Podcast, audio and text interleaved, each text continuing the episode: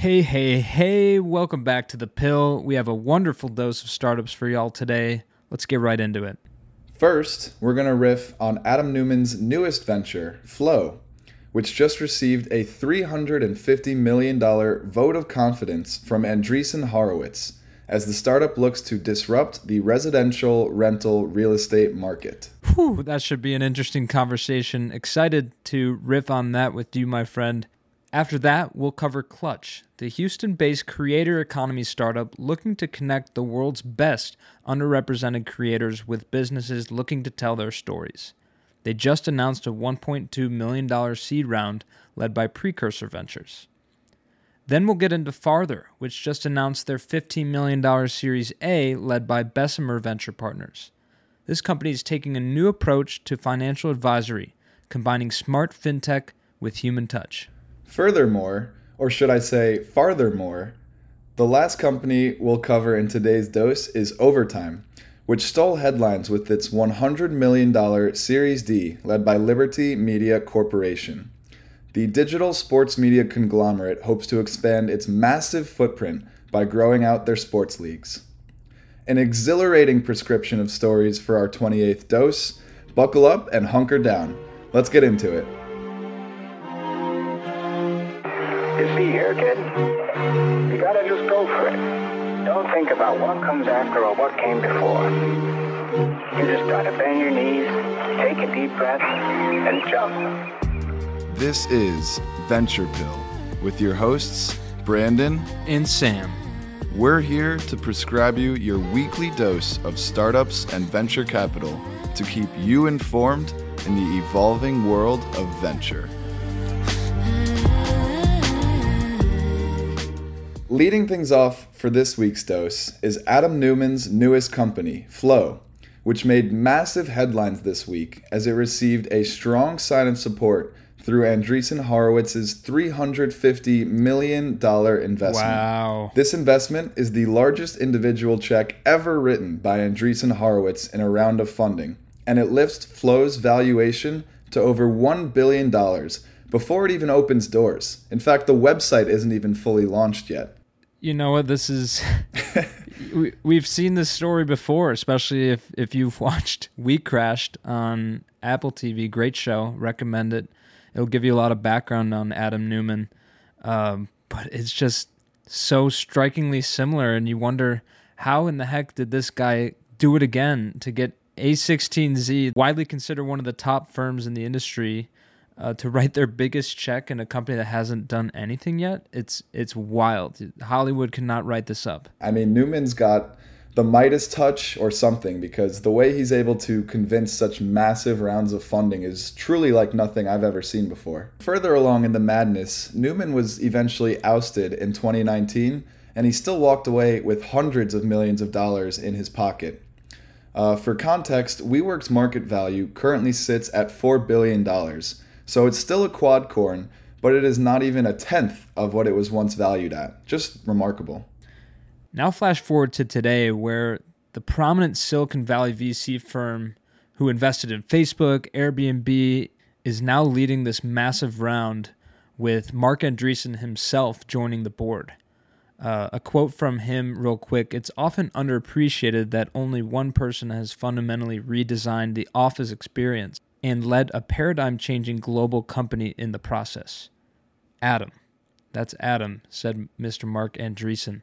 So he's got a lot of confidence in this guy for what he built, but maybe he forgot how it all ended. right. I mean, Andreessen Horowitz is widely considered royalty among early stage investors. You mentioned some of those prominent investments like Facebook and Airbnb, which just makes it even more groundbreaking that the biggest round of funding that they've ever signed off on is with Flow and Adam Neumann's newest venture. A little bit more into Flow now. Adam Neumann himself is planning on making a sizable personal investment into the company in the form of cash as well as real estate assets. And there's limited info on exactly how the platform will work, but it's expected to launch in 2023 and aims to transform the residential rental real estate market. So Neumann has purchased more than 3,000 apartment units in Miami, Fort Lauderdale, Atlanta, and Nashville coincidentally some of the hottest real estate markets in the country. Yeah, and his aim is to rethink the housing rental market by creating a branded product with consistent service and community features. So, Flow will operate the properties Neumann has already bought and also offer its services to new developments and other third parties. It's starting to sound strikingly similar to his vision with WeWork, but for residential real estate. To quote a little more from a blog post made by Marc Andreessen, the rental real estate market is ripe for disruption. And it's been it's been a little while since you and I rang the disruption alarm here, Sam. Woo! Um, but um, but I mean, I think it's true. And he, he had a great blog post, which we'll be sure to link in the show notes. But in essence, he dove into both sides of the real estate market and how they're due for change. So, on one hand, we have the homeowners, where housing prices are skyrocketing. And even if you can afford to buy a house in today's market, you're then locked into a multi decade mortgage and locked into living in that house in that geographical region, even if your uh, economic opportunity or life path wants to take you somewhere else. Now, on the flip side of that, there are renters, and people pay rent for decades and get absolutely zero equity out of it. So I'm excited to see how Flow plans on attacking both of these sides of the market. Yeah, if I had to wrap this up, and I think you and I could both riff on this all episode long, uh, but we do have some other companies to get to. um, if I had to wrap this up, I would say like I'm equally baffled, but probably equal parts baffled as well as intrigued by this idea because we, you and I both have covered a lot of real estate tech uh, related investments, and there's an obvious gap between owning a home and renting. And I imagine Flow is going to play somewhere in between, blurring the lines between owning a home and renting and making it a much more modern experience. Uh, it's an industry ripe for disruption, and with 350 million behind it, they're going to be one of the leaders just by pure capital and by pure strength and brand. Um, so it'll be interesting to see how it plays out. This is now one of the most notable companies that we're going to be tracking in our uh, little pill portfolio. Uh, so hopefully we'll have some updates soon as we learn more. Right, and real quick, just as Marc Andreessen said, despite all the madness, WeWork certainly ended up being a paradigm shifting concept. So you can't help but get excited to at least speculate on the vision here with Flow as well. Exciting is an understatement, my friend. I know you and I will be keeping the biggest tabs that that we've had uh, in pill history on on Flow. All right, the next company we're covering today is Houston based Clutch, which announced their $1.2 million pre seed round led by Precursor Ventures. Uh, this round also included participation from our Austin local favorites, Capital Factory, among others. And what Clutch is, is one of the first ever people focused creator economy platforms that connects creators with businesses looking to increase their reach. Yeah, and we've definitely seen an increase in this creator economy based startups. And what's awesome about this company specifically is that it was founded by two women of color, Madison Long and Simone May, which is awesome to see. Uh, especially considering the stats we all know about how venture how venture is heavily skewed towards men and more specifically white men. So it's really awesome to see. And the way Clutch works is that the businesses on the platform are the ones paying for the service, while on the other side, the creators use the platform for free. So a classic two sided marketplace, as we've covered before on the pill. Your classic two sided marketplace. We love those around here. And furthermore, on how Clutch works. So they allow creators to edit their own content and manage across multiple platforms. So whether it's TikTok, Twitter, Instagram, Facebook, uh, the list goes on. They make a they make one easy platform to keep track of all of these platforms. Additionally, businesses can reach out to creators directly through Clutch's platform. And they already have 200 creators on the platform. Uh, and interestingly enough, most of them are from underrepresented backgrounds. Over 75% are people of color, which is awesome to see as well. On the other hand, with the companies, 60% of the CEOs representing those companies on the Clutch platform are from minority backgrounds as well. So, in all aspects here, providing opportunities to those who have traditionally been underrepresented in business uh, across the board.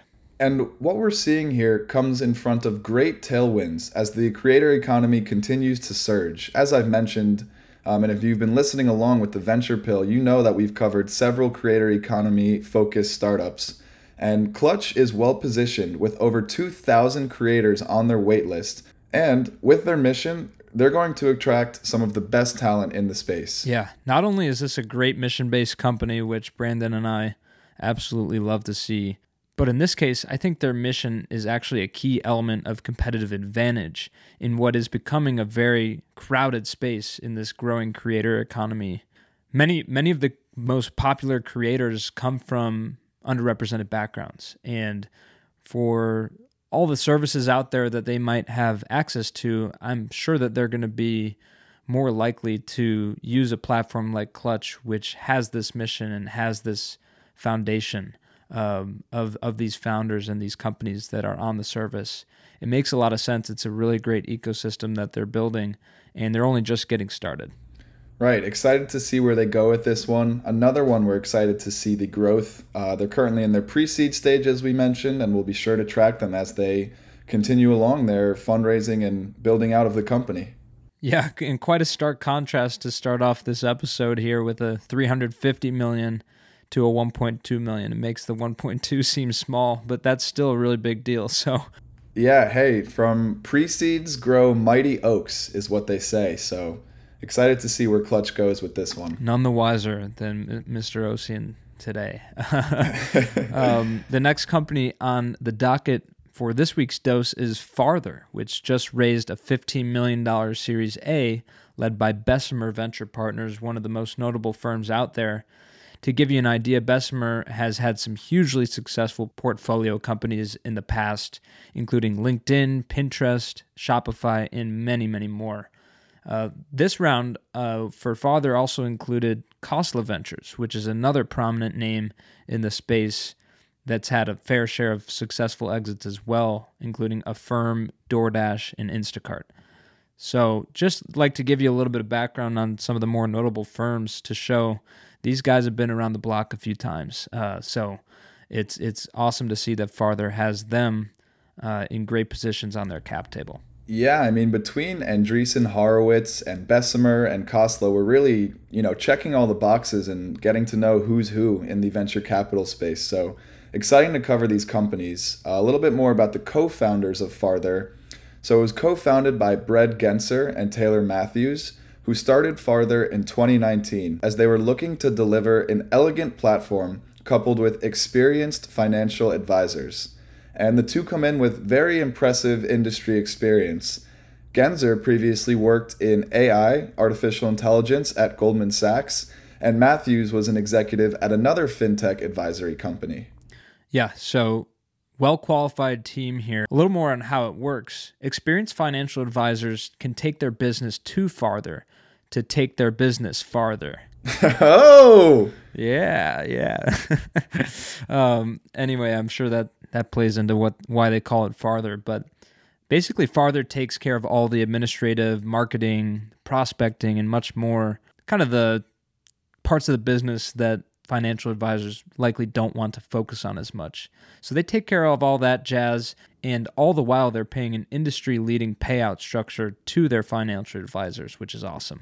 Right. So I imagine the financial advisors are pumped to be able to set aside some of those more administrative tasks and be able to focus on uh, what they really enjoy doing, which is financial advising.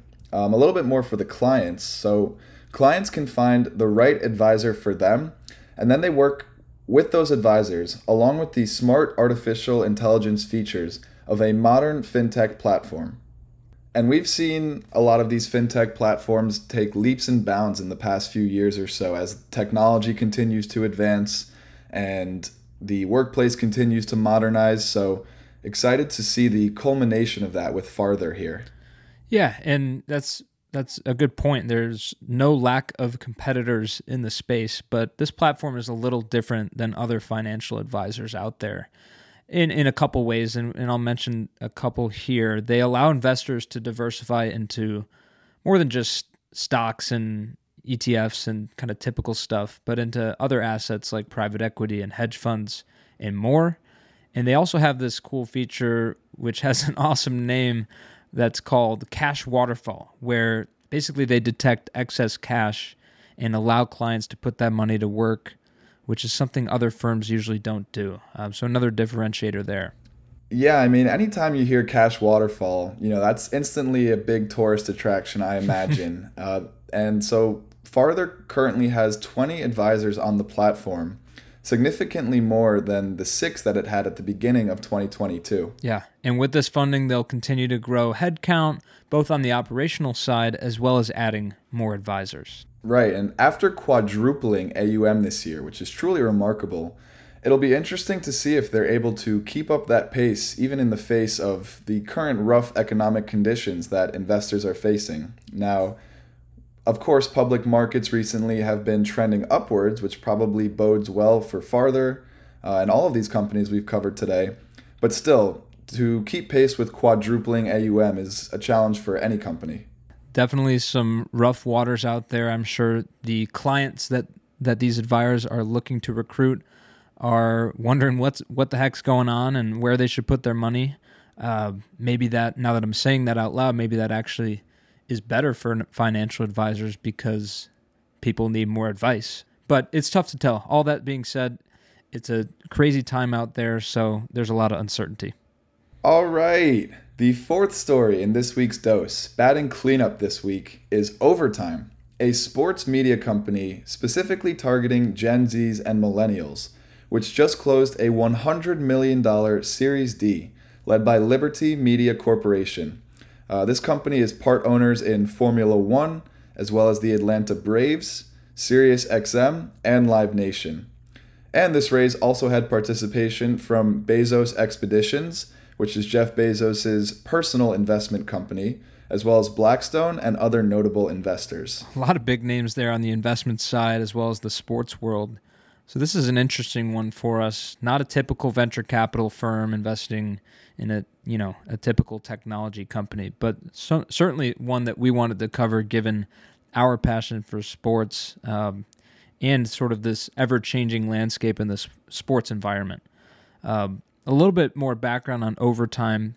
This company is now valued at $500 million uh, after only being around for just six years. So it's raised over 250 million in funding to date and most recently, before this round, it was an $80 million Series C in April of last year. And that round also included big names like Drake, Jeff Bezos again, and Devin Booker, along with a lot of other high profile names from sports, tech, and en- entertainment. Right. It this kind of reminds me of almost Friday media, uh, which I just feel the need to highlight really quick. We're seeing the rise in these media conglomerates that are really attacking social media from a different and an aggressive standpoint than we've seen traditionally. With this influx of funding, Overtime plans on growing their sports leagues. So at the moment, they have Overtime Elite, which is their basketball league, and they also have OT7, which is their football league. These leagues target high school athletes as well as postgraduate athletes before they are eligible to enter drafts, so the NBA and the NFL.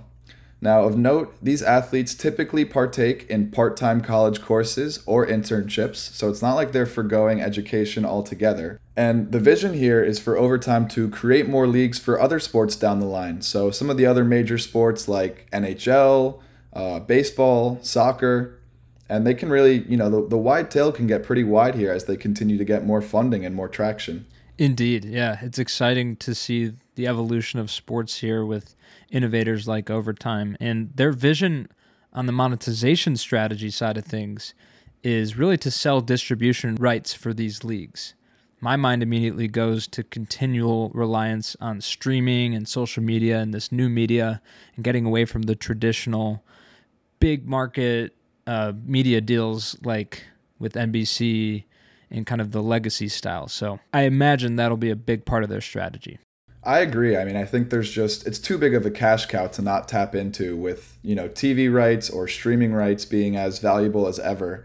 And they also plan on branching out into other revenue streams like licensing as well as e-commerce. For instance, Overtime actually struck a licensing deal with Topps, the popular trading card company, back in 2021 to create trading cards for its league athletes. Yeah, that's pretty cool. Yeah, they're certainly thinking outside the box. Um, here's here's a slew of stats for you guys. As always, you got to expect some great stats on the pill. Um, so far, Overtime has produced over 50 digital shows uh, about sports, lifestyle, and culture across its massive online footprint. Uh, that includes 80 social media channels totaling over 65 million followers. Yeah, I mean, truly astronomical numbers there. I mean, I think in the day and age of social media that we live in now, some of these numbers just, you know, they don't even seem real. Like 65 million followers across 80 social media channels. That's just, that's insane. You know, if you mentioned that a few years ago, people would think that that's absolutely ludicrous. That's ridiculous. That's like 650 Texas football stadiums. exactly. For reference, um, a couple more statistics to sprinkle on here. In 2021, Overtime grew its follower base from 45 million to 65 million, so some aggressive growth for Overtime in 2021. It also had over 20 billion views of its video content across all platforms. And I don't want to, you know, get us too too lost in a tangent here, but I imagine COVID along with just the rise of social media and being skewed towards Gen Z and millennials, um, I imagine that 2021 was a great year for a lot of social media platforms. Oh, for sure. Yeah. And also remarkably, Overtime began working with 89 new brands, including the biggest players in the game like Apple, Meta, Google, Gatorade, and more. Yeah, and this all comes along with like I mentioned before, this ever changing landscape in professional and college sports. We could get into a lot of things like recently in the news, you've heard about LIV Golf. If you haven't heard about that, it's a new competitor in Saudi Arabia to the PGA Tour.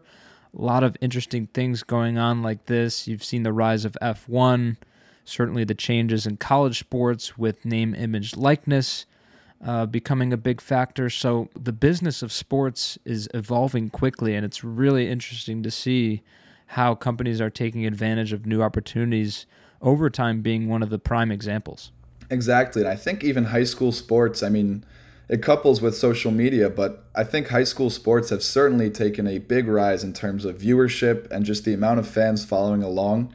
And as sports fans that you and I are, and I'm sure a bunch of our venture pilgrims out there are too, it's really exciting to just be able to witness all of these changes and new aspects of sports that are coming to life. And yeah, I think Overtime has positioned itself incredibly well here as it's on the forefront of this evolution of sports. And we're certainly excited to see Overtime go into double overtime, triple overtime, and beyond because I don't think the. Wow. I, I think that this is an industry that's only going to continue to grow. Yeah, and who doesn't love triple overtime? Best words in sports. All right.